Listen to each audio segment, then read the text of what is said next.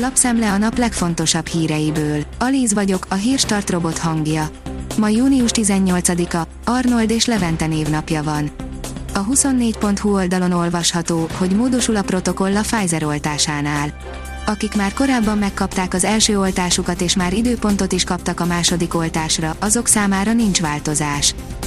Az M4 teszi fel a kérdést, negyedik hullám, mit mondanak a szakértők.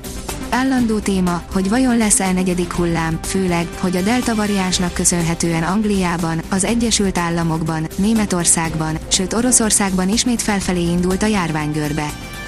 Elkezdték vizsgálni a Magyarországon elérhető vakcinák hatékonyságát, írja a 444.hu. Több mint 3000 személy bevonásával vizsgálják az AstraZenecát, a Pfizert, a Sputnyikot, a Sinopharmot és a Modernát. Lemondott Ferencváros volt polgármestere képviselői mandátumáról, írja az ATV. Bácskay János lemondásáról a jelenlegi polgármester, Baranyi Krisztina tájékoztatott Facebook oldalán. Leáll a NAV, aggódnak a könyvelők, írja a napi.hu.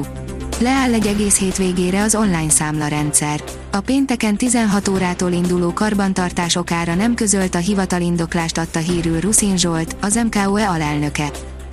Halálutak fenyegetik a nyaralni indulókat, Magyarországon, Horvátországban is katasztrofális a helyzet, írja a pénzcentrum.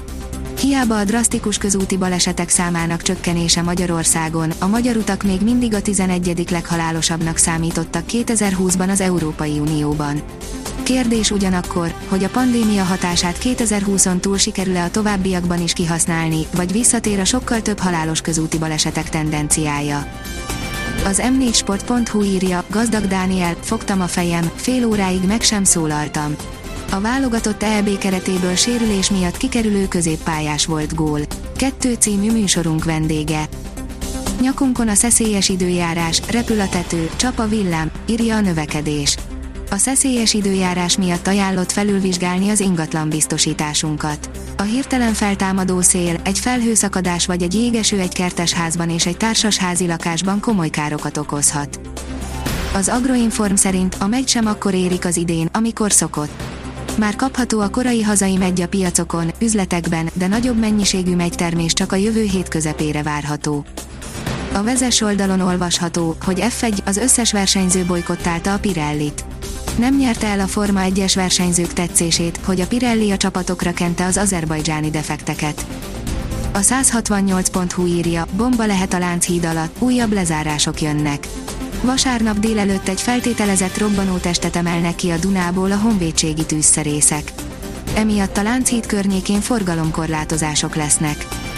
Az Eurosport írja, elhunyt a Juventus legendás csatára. 92 éves korában elhunyt Gian Piero Boniperti, a Juventus labdarúgó csapatának legendája.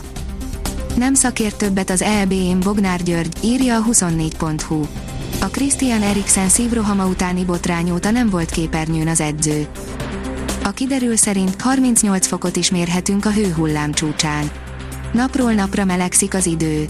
Helyenként záporok, zivatarok lépnek fel szombattól kezdődően, füllett napok várnak ránk. Jövő hét közepén lesz a legnagyobb hőség. A Hírstart friss lapszemléjét hallotta. Ha még több hírt szeretne hallani, kérjük, látogassa meg a podcast.hírstart.hu oldalunkat, vagy keressen minket a Spotify csatornánkon. Az elhangzott hírek teljes terjedelemben elérhetőek weboldalunkon is.